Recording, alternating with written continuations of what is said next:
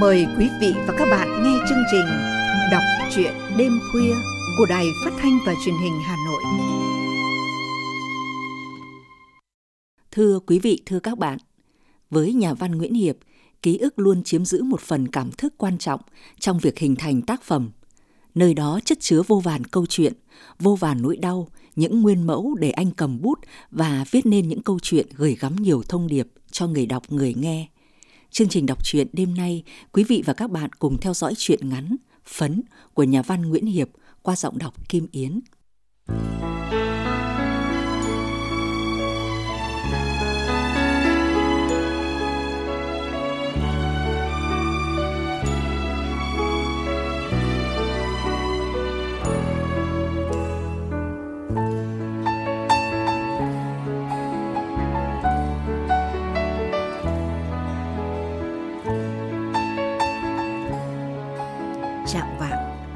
thường quán gà, lại là thời điểm người nuôi ong làm việc cật lực. Họ sống trong trạng vạng nhiều hơn. Họ phải tất bật cho ong ăn, ngay trong cái chốc lát đó, không được sớm cũng không được muộn. Sớm thì ong ở các thùng khác sẽ tấn công thùng nào được cho ăn trước. Muộn thì ong sẽ không ăn được, không tìm được phao. Ong sẽ rớt vào nước đường. Phấn là một người đàn bà nuôi ong nhiều năm, là người làm việc phần lớn vào buổi trạng vạng. Hơn ai hết, chị hiểu đồng hồ sinh học của chị chỉ giờ cao điểm vào lúc ấy. Xong việc vào giờ này, người ta thường nghĩ về bản thân mình nhiều nhất. Khi bóng người dài ra, sắp tan vào bóng đêm, là khi con người bất nhất. Tâm hồn hoa, thân xác vật, cảm giác vừa dâng trào dạo dực, lại vừa khước từ chị trong cái thời khắc trạng vạng. Lâu lắm rồi sẽ quen, lâu dần rồi sẽ quen, lâu dần rồi sẽ quen. Chị luôn nhắc nhở mình hy vọng, lâu dần mình sẽ quen. Ý lướt nhẹ nhẹ, liếm phớt, lớp mật xoa ra mặt phấn. Chị tỉnh hồn bước ra khỏi giấc ngủ. Chị vẫn giả vờ nhắm mắt bất động. Lưỡi lại lướt bên má chị còn lại. Da thịt chị dân dân, vùng cảm giác sâu kín đã ngủ quên lâu nay chợt thức dậy. Một đường ấm nóng nữa. Tới vành môi thì lưỡi ngập ngừng dừng lại. Phấn cố kiềm chế để khỏi ưỡn người lên. Chị không dám cử động vì sợ mất đi những cảm giác mà rất lâu, rất lâu rồi chị chưa sống lại trong đó, dù là khoảnh khắc thoáng qua. Có cái gì đó nóng và nồng khẽ chạm môi trên.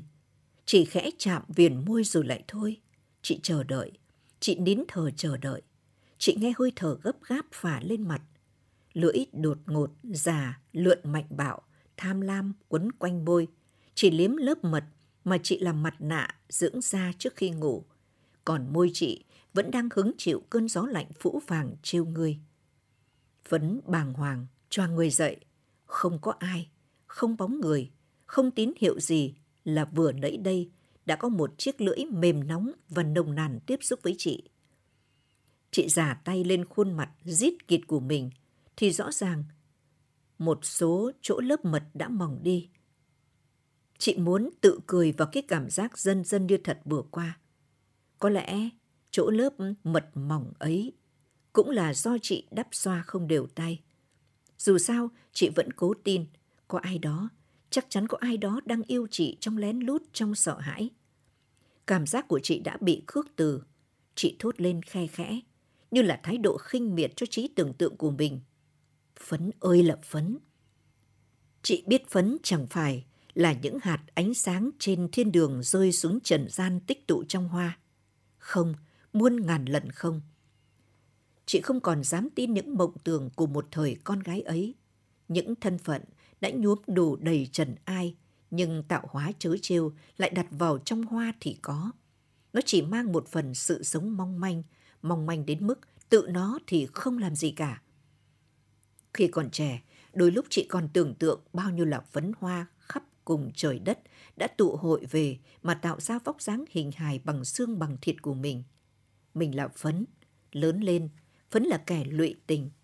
Phấn chìm lặng trong bầu trời tình lụy, phấn xáo trộn và đổ vỡ, phấn khát khao thỏa mãn và mong muốn chìm ngập trong một cảm giác được yêu. Làm hoa để người ta hái, làm gái để người ta thương. Hoa tàn thì nhặt phấn phai hương, phấn tàn thì là gì đây? Phấn dùng mình với bao ý nghĩ, bao liên tưởng, chẳng đầu chẳng đuôi gì, nhưng cứ tuôn tràn trong lòng. Phấn mở mắt thật to, nhìn căng ra màn đêm đặc sệt. Chị lắng nghe tiếng nước mưa rơi khẽ khàng trên lá. Có giọt động đầy buông rơi, những tiếng bục bục lách tách xuống nền nước ứ trong vườn. Chắc cơn mưa đêm trong khu vườn này cũng sinh ra từ trần tục, nên cơn mưa mất trinh vì bụi bặm đục ngầu. Có một thời, chị cứ ngỡ giọt mưa trong veo, cũng như chị đã từng tin rằng mình là hạt ánh sáng dáng trần. Chị thực sự thấy chua xót rồi thở hắt ra một cái thật mạnh. Chị quấn chặt, mền nhắm mắt lại. Đêm sau, đêm sau nữa, cứ đêm đến là phấn đắp mật lên mặt làm chiếc mặt nạ dưỡng da. Đêm nào chiếc mặt nạ ấy cũng đưa chị tới trước ngưỡng cửa của căn nhà cảm giác rồi đóng cửa đánh sầm một cái ác độc. Trạng vạng là thời điểm mắt sáng ngời nhưng không thấy gì vì khi bóng dài ra người ta quay vào bên trong. Ma ái tình đam mê là một loại vua không ngai. Ai cũng nói, cũng tin nó ngự trị đâu đó trên trần gian này, nhưng không ai thấy bao giờ. Phấn quá mệt mỏi vì ngày đầu dựng trại, nhưng những ý nghĩ về ái tình cứ bám giết lấy chị. Con người luôn bị hành vì thứ mình thiếu mà. Những chú ong thám thính lượn liên tiếp mấy vòng số 8 rồi đáp xuống trước cửa thùng. Trong thoáng chốc, tất cả vội vã bay đi. Tiếng vo vo, vu vu lan tỏa khắp khu vườn. Đàn ong đã nhận được tín hiệu về một vùng phấn dồi dào và khởi động hành trình lấy phấn xe tổ.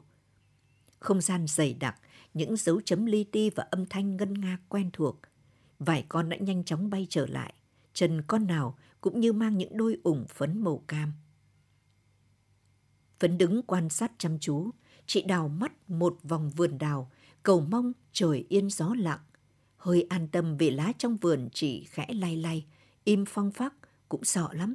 Đó là sự im lặng chuẩn bị giống bão. Trời đất thật giống con người. Cái gì trong trời đất có thì trong từng con người cũng có. Phấn lắc đầu quay bước vào trại. Vừa dọn gọn lại những chiếc khung dính sát nham nhở. Chị vừa nhanh tay gom mấy que củi nhỏ vương vãi cho ra phía sau, chuẩn bị bếp lửa đầu tiên của lần hạ trại này. Chào người về theo mùa bông. Ủa vậy mà em tưởng, phải nói về theo mùa bông trái vụ. Thành Long trong điện ra trái vụ. Trái, nhưng mà nhiều người làm thành gia thuận. Người vừa lên tiếng hết sức văn hoa ấy là một trung niên mù đeo kính dâm. Ông ta đứng lại một thoáng, nghe tiếng bước chân của Phấn rồi phăm phăm bước tới. Sao nói hôm qua ra? Có ai đợi chờ gì mình đâu anh, cứ thùng thẳng. Có chứ, có người ngồi lắng nghe tiếng chân em suốt cả ngày. Thiệt sao? Mùa phấn, đương nhiên không phải là mùa lấy mật rồi. Đó chính là mùa tăng đàn. Gây thêm ong chúa, củng cố lại lực lượng ong thợ. Chỉ sau tháng 2 cho đến giáp tháng 11, chị và bảy ong mới có mặt ở những vườn cây có hoa như là vườn thanh long cạnh vườn đào lộn hột này. Bếp lửa thả một ngọn khói mỏng manh lơ lửng lên trên những tán lá thưa. Hai người ngồi bên nhau lặng im, đầu óc vẫn trống rỗng. Chị đã làm tất cả những gì phải làm, giờ bắt đầu thấm mệt. Bốc những thùng ong trong đêm, ngồi gật gù trên chiếc xe chở ong chạy gần 200 cây số. Liên hệ, xin phép chính quyền địa phương, chuyển thùng ong xuống đặt ngay ngắn trên các giá sắt, đóng cọc, răng bạt, lăn các thùng đường vào trại, pha đường cho kịp buổi ăn chiều trạng vạng của ong. Đôi lúc Phấn không thể hiểu nổi sức lực ở đâu ra mà mình đã làm được chừng ấy việc. Hình như khi cha mẹ đặt cho ta cái tên thì đã vận vào ta một cái nghiệp nào đó rồi. Phấn nghiệm thấy trường hợp của mình thì đúng quá. 300 thùng ong không phải là một đàn lớn lắm, nhưng đó là tất cả gia sản của Phấn. Thật ra chẳng có lý do gì để Phấn yêu đời đến mức luôn chân luôn tay như hôm nay. Phấn chẳng còn muốn nhớ đến cái gia đình đã cho lạnh từ lâu của mình.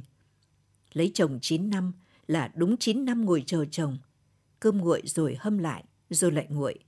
Cái lồng bàn màu đỏ đậy mâm cơm là hình ảnh Phấn nhìn vào nó nhiều nhất trong 9 năm mang lấy đời sống làm vợ. Phấn có lúc ngớ ngẩn nghĩ rằng mình đã nhìn nhiều đến mức làm bạc màu cái lồng bàn ấy. Nghe tiếng xe giảm ga ngoài đường là trồm người dậy, nhưng rồi lại thất vọng quay vào.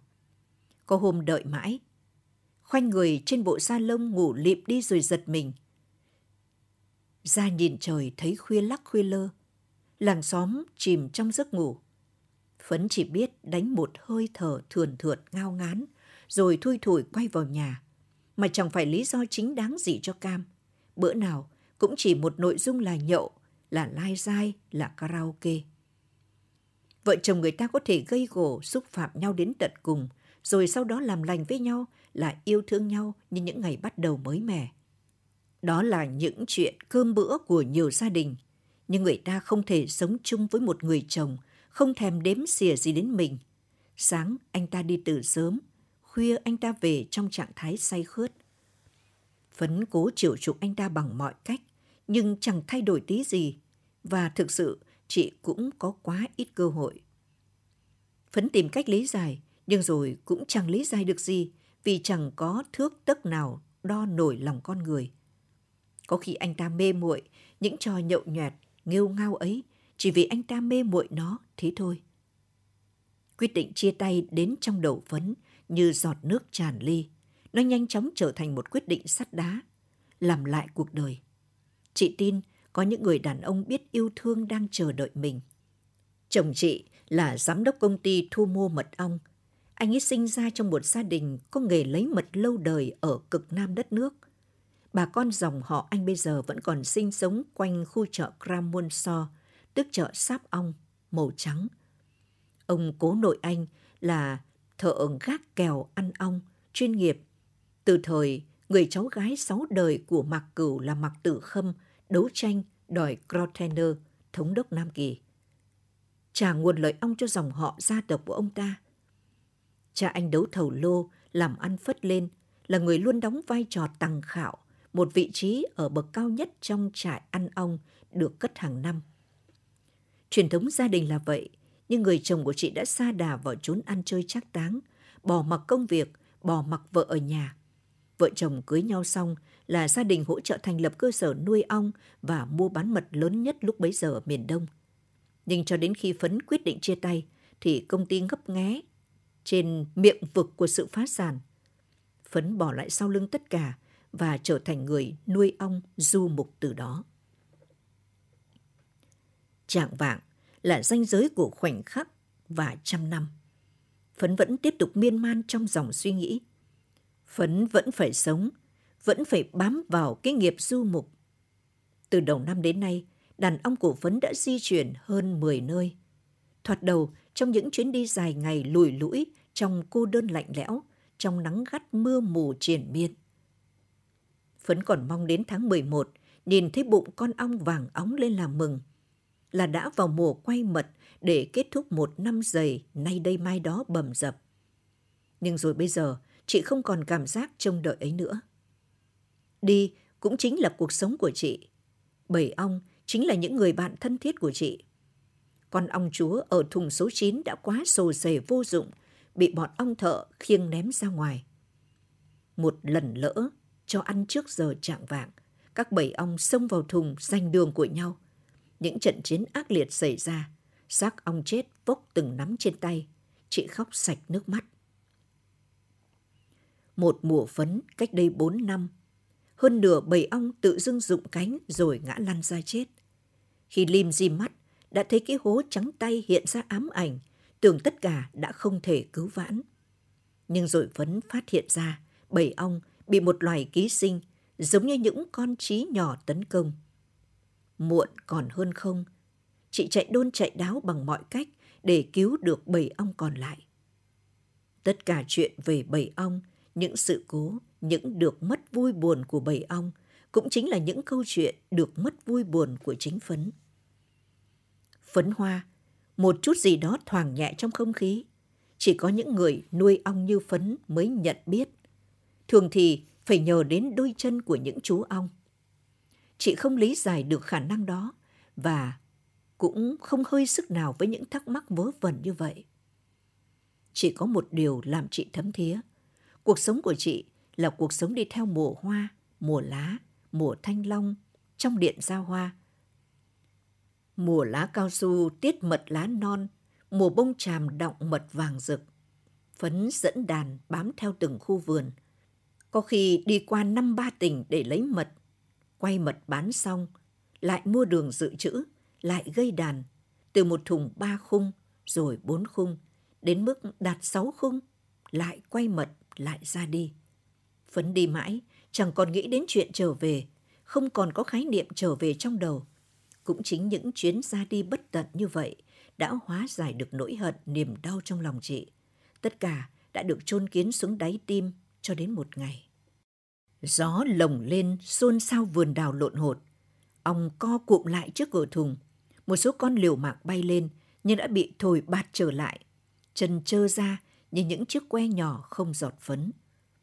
Hơn 300 thùng ong xếp thành hai cụm chín hàng như hai ngôi làng nhỏ heo hút buồn bèo. Cư dân ong không buồn trò chuyện với nhau, không buồn chào nhau. Tất cả co cụm lại. Chỉ có gió rít, gió giật. Gió không trong veo như người ta tưởng. Gió thốc vào mặt thì như là roi quất. Vào da thịt thì da thịt tấy đỏ cả lên. Bụi đất ở cái xứ sở này cũng nhiều như ma vậy, cũng ẩn mình ghê gớm như ma vậy.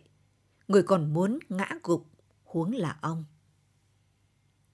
Phấn nhấc ghế, ngồi bó gối nhìn lên trời sao. Chị nghĩ mung lung về bầu trời sao trống rỗng vậy, mà chứa bao nhiêu sự sống, bao nhiêu là sự kỳ diệu. Lòng người hẹp hòi quá chắc chắn sẽ bế tắc. Phấn cố chảy dòng suy nghĩ của mình về hướng yêu thương. Hoan lạc thú, biệt ly sầu, nỗi khổ chứa đầy tình tương tư. Phấn ngâm nga đoạn thơ nàng nghe được khi vào trong xóm lấy nước. Truyền hình đang chiếu phim, ngày còn đi học đọc truyện Kim Dung nhiều. Thậm thà thậm thụt, lén la lén lút, cúi đầu xuống hộp bàn. Vậy mà không nhớ mấy câu này. Này tự dưng, ngay từ miệng sát thủ Lý Mạc Dầu trên phim lại không sao quên được. Nó cứ bám dính như keo. Tại sao kẻ hận đời hận tình lại ngâm nga được những câu thơ hay như vậy? Bước ra từ căn phòng quay mật tối om, Phấn cởi bỏ bớt một lớp áo. Chị phát hiện ra mấy con ong đã chui vào tận áo lót. Trong khi bắt những con ong táo tợn ấy, chị chợt nhớ đến người đàn ông mù, chủ vườn mà chị bám víu như một cứu cánh. Anh ấy đã làm chị thất vọng. Phấn nghĩ là mình đã cuốn anh ta vào cái trò chơi ăn ong liếm mật, một trò chơi xuất phát từ những hoang tường cuồng dại của mình. Phấn bực mình vì anh ấy cũng chỉ biết liếm mật trên những chiếc mặt nạ dưỡng da của chị rồi ngồi bần thần. Chị định ôm chầm lấy anh mà kéo dịt vào lòng, nhưng nhìn thấy khuôn mặt ấy, mọi hứng thú đã nhanh chóng tan biến. Đêm sau, không dừng lại ở mặt nạ. Phấn thoa mật lên khắp cả cơ thể, rốn chị ứ đầy mật, mật tràn xuống cả hai bên bẹn. Phấn cười thầm một mình rồi nằm ngửa ra trong lều. Khi nghe tiếng chân của anh mù đến, chị nhắm mắt, nén cho hơi thở nhẹ nhẹ, giả ngủ say. Anh chàng bắt đầu giờ mó nhẹ nhẹ, rồi bắt đầu như mọi khi. Lại dở mó, một cách tham lam. Phấn nghe cả hơi thở anh mù bắt đầu mạnh dần, nhanh dần. Cả cơ thể anh ấy bắt đầu vô vập trên người chị. Người chị đã bắt đầu ứa ra. Cảm giác tê mê đã lan khắp cùng, khiến toàn thân mềm nhũn. Ngay lúc ấy, anh mù đã dừng lại. Chị cố chờ đợi thêm, nhưng vẫn không có gì ngoài những giọt nước nóng hôi hổi nhiễu ra từ người anh ta. Mật em đây, sao anh không uống? Hồn em dâng, sao anh chẳng? Phấn kết luận, đa phần đàn ông chỉ thích mật chứ không biết yêu. Bực mình, Phấn đã đuổi anh ta đi cùng với lời đoạn tình dứt khoát trong đêm. Hãy coi nhau là bạn anh nhé. Ngày hôm sau, trước khi trạng vạng, Phấn đã thay mật bằng nước đường dưới lên khắp cơ thể. Và ngay lập tức, từ 300 thùng ong, tiếng vù vù rộ lên, đàn ong vỡ tổ. Chúng đậu đầy trên mặt chị. Phấn nhắm mắt lại, bất chấp. Chúng đậu đầy trên vú, trên rốn chị, khiến thân chị dạo rực, cảm giác nhộn nhạo dâng lên. Trăm ngàn mũi kim li ti châm vào da thịt. Chỗ này nhói đau, chỗ kia nhói đau. Chỗ kín nhói đau, chỗ hở cũng nhói đau. Phấn trồm dậy, cố mở mắt nhìn. Chị hơi hốt hoảng với cảnh tượng. Cả cơ thể đã bị lũ ong phủ kín. Con người ong khẽ cựa cậy. Con người ong lưỡng lự, nửa muốn dừng lại cuộc chơi điên rồ này. Nửa lại tiếc uổng những cảm giác rất lạ, nên cố nằm xuống. Ảo tưởng, chị tiếp tục ảo tưởng về những thỏa mãn, dù đau nhưng thỏa mãn, còn hơn ta mãi mãi không được gần nó. Sự ám ảnh hàng ngày ở trại ong đã bị nàng giết chết bằng trò chơi ảo tưởng này. Chị bị cuốn vào dòng xoáy của những mũi kim. Da chị mòn đi bởi những mũi kim. Máu chị cạn đi bởi những mũi kim. Một thứ cảm giác diễm lệ hơn tất cả tình yêu diễm lệ trên đời này cộng lại. Chị đang có nó. Chị tự tạo ra nó. Chị muốn biết như thế nào là tột đỉnh để lý giải niềm bất hạnh của mình. Chị giận đôi mắt mù, con người mù. Chị dưỡng da cho trắng trèo để làm gì khi có ý định ăn ở với một gã mù chỉ biết cờ quạng dò mó. Chị nhờ những đôi cánh côn trùng để trả thù đời, để lý giải chính mình. Phấn tưởng mình nhanh chóng kết thúc bữa ăn cảm giác này. Sẽ bắt đầu cất tiếng hót của chim trời trong tột đỉnh cao xanh, trong ngất ngây đê mê, trong dùng bình mãn nguyện. Nhưng chị đã lầm, cơn nhức nhối ê ẩm không chịu nổi chợt lan ra nhanh chóng. Cơ thể chị tan rã, những hạt phấn tạo nên chị tan rã trong cơn đau buốt. Mắt hoa tai ù, chị bắt đầu trao nghiêng, chị bắt đầu mê man. Chị thấy rõ ràng bầy ong đã bay lên rồi, tụ lại đen kịt trước mặt. Bầy ong đã sắp xếp thành hình khuôn mặt, rồi mắt, rồi mũi. Đó là hình khuôn mặt người chồng cũ của chị, khuôn mặt mà chị đợi chờ ngày ngày đêm đêm trong 9 năm làm vợ. Tại sao cứ phải thấy khuôn mặt ấy?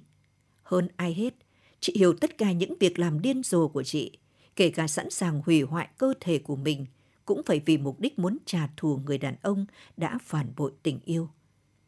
Chị tức giận, gào lên, trồm lên. Phấn tỉnh lại, quần quại, gạt phăng lũ ong ra khỏi cơ thể. Ảo tưởng sụp đổ, dã rượi, chị ôm mặt khóc dấm dứt. Tiếng khóc nặng đến mức rơi xuống như những giọt mưa. Cơn mưa đêm trong vườn chẳng còn trinh trắng. Nỗi xót xa trong tình trường, dù ở mức nào rồi cũng phải qua đi. Những năm đầu xa chồng đầy khó nhọc sẽ qua đi. Vẫn còn phải sống với trong thực tại của chính mình. Vậy thì cớ gì mình lại để sự oán giận dẫn đường? Có lẽ Phấn cũng đã biết mình sai khi lấy sự thù hằn. Hờn giận thế gian làm tâm mình, biết đó là độc tố của đời sống, sao không tìm sự trống rỗng tĩnh lặng mênh mông như của bầu trời kia. Trung tâm của con người, đường đi của con người, sao không phải là bầu trời vị tha mênh mông ngập tràn sự sống. Nghĩ được như vậy, chị thấy mình như một hạt phấn lửng lơ trôi trên vô vàn những hạt phấn khác thơm tho ngào ngạt cả một vùng trời. Trong một đêm, vườn thanh long sáng rực bởi những bóng điện nối nhau mút mắt, bởi trăm trăm ngàn ngàn bông hoa trắng muốt trinh nguyên. Mặt đất đầy hoa và ánh sáng như sự tụ hội của ý tưởng tinh sạch, giải tỏa hết mọi áp lực. Chị đã tự tha thứ cho mình với những gì xảy ra trong các buổi trạng vạng vừa qua. Đừng bao giờ xét đoán, kiểm duyệt mùa xuân. Dù là chỉ xét đoán kiểm duyệt những bóng mờ của nó, chị tâm niệm như vậy từ chính cuộc đời mình. Phấn hình dung đến cảnh sáng mai, trong ánh nắng sớm rẻ quạt lung linh của vườn đào. Chị vừa vươn vai, vừa mở nắp những thùng ong để chúng vù đi. Trên tầng xanh cao cao, chiếc lá non vừa nhú lên đã đọng giọt mật lấp lánh ánh sáng như ngọc của cây những giọt mật cùi thanh sạch quý giá, không nhiễm độc tố sau những u uất, đông lạnh sáng trưa mùa xuân của đất trời sẽ về thật đúng lúc mùa xuân của con người rồi chắc chắn về đúng lúc.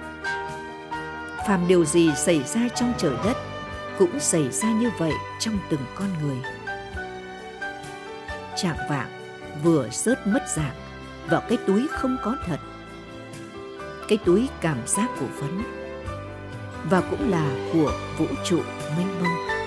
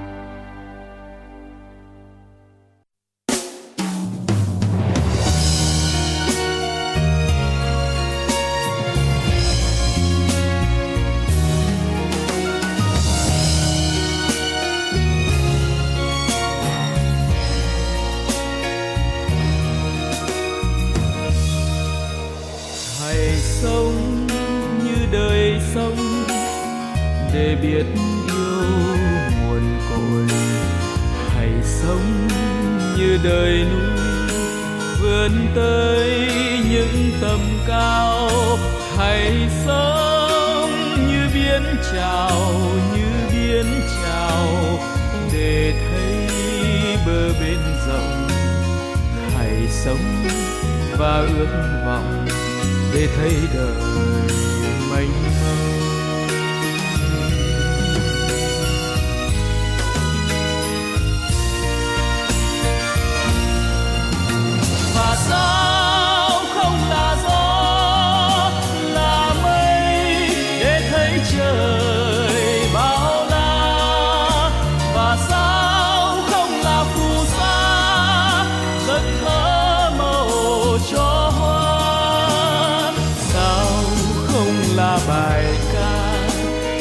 yêu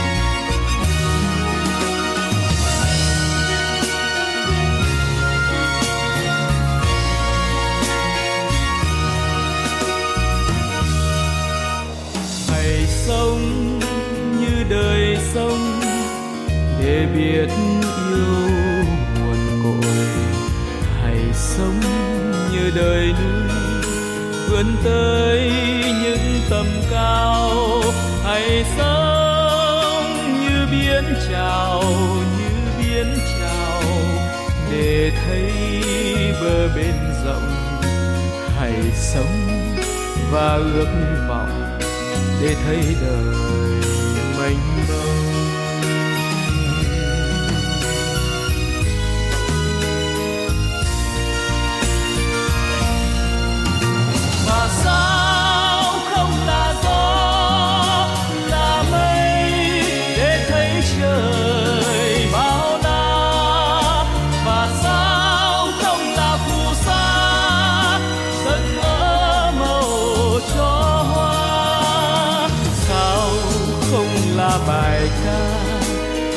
tình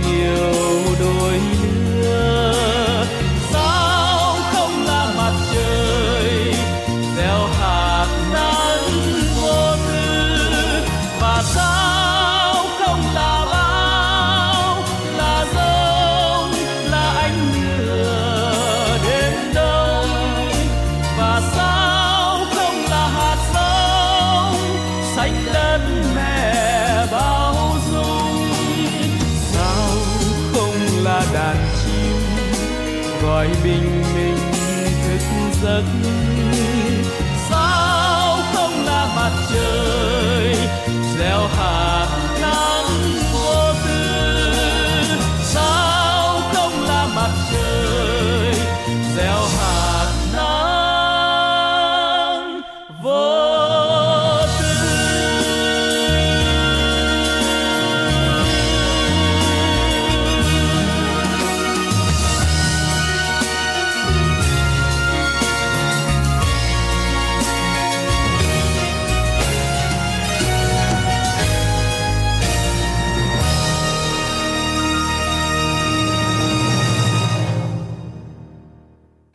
và các bạn vừa nghe chuyện ngắn, Phấn của nhà văn Nguyễn Hiệp qua giọng đọc Kim Yến. Chương trình đọc truyện hôm nay xin tạm dừng tại đây. Xin chào và hẹn gặp lại quý vị và các bạn trong chương trình đọc truyện đêm mai.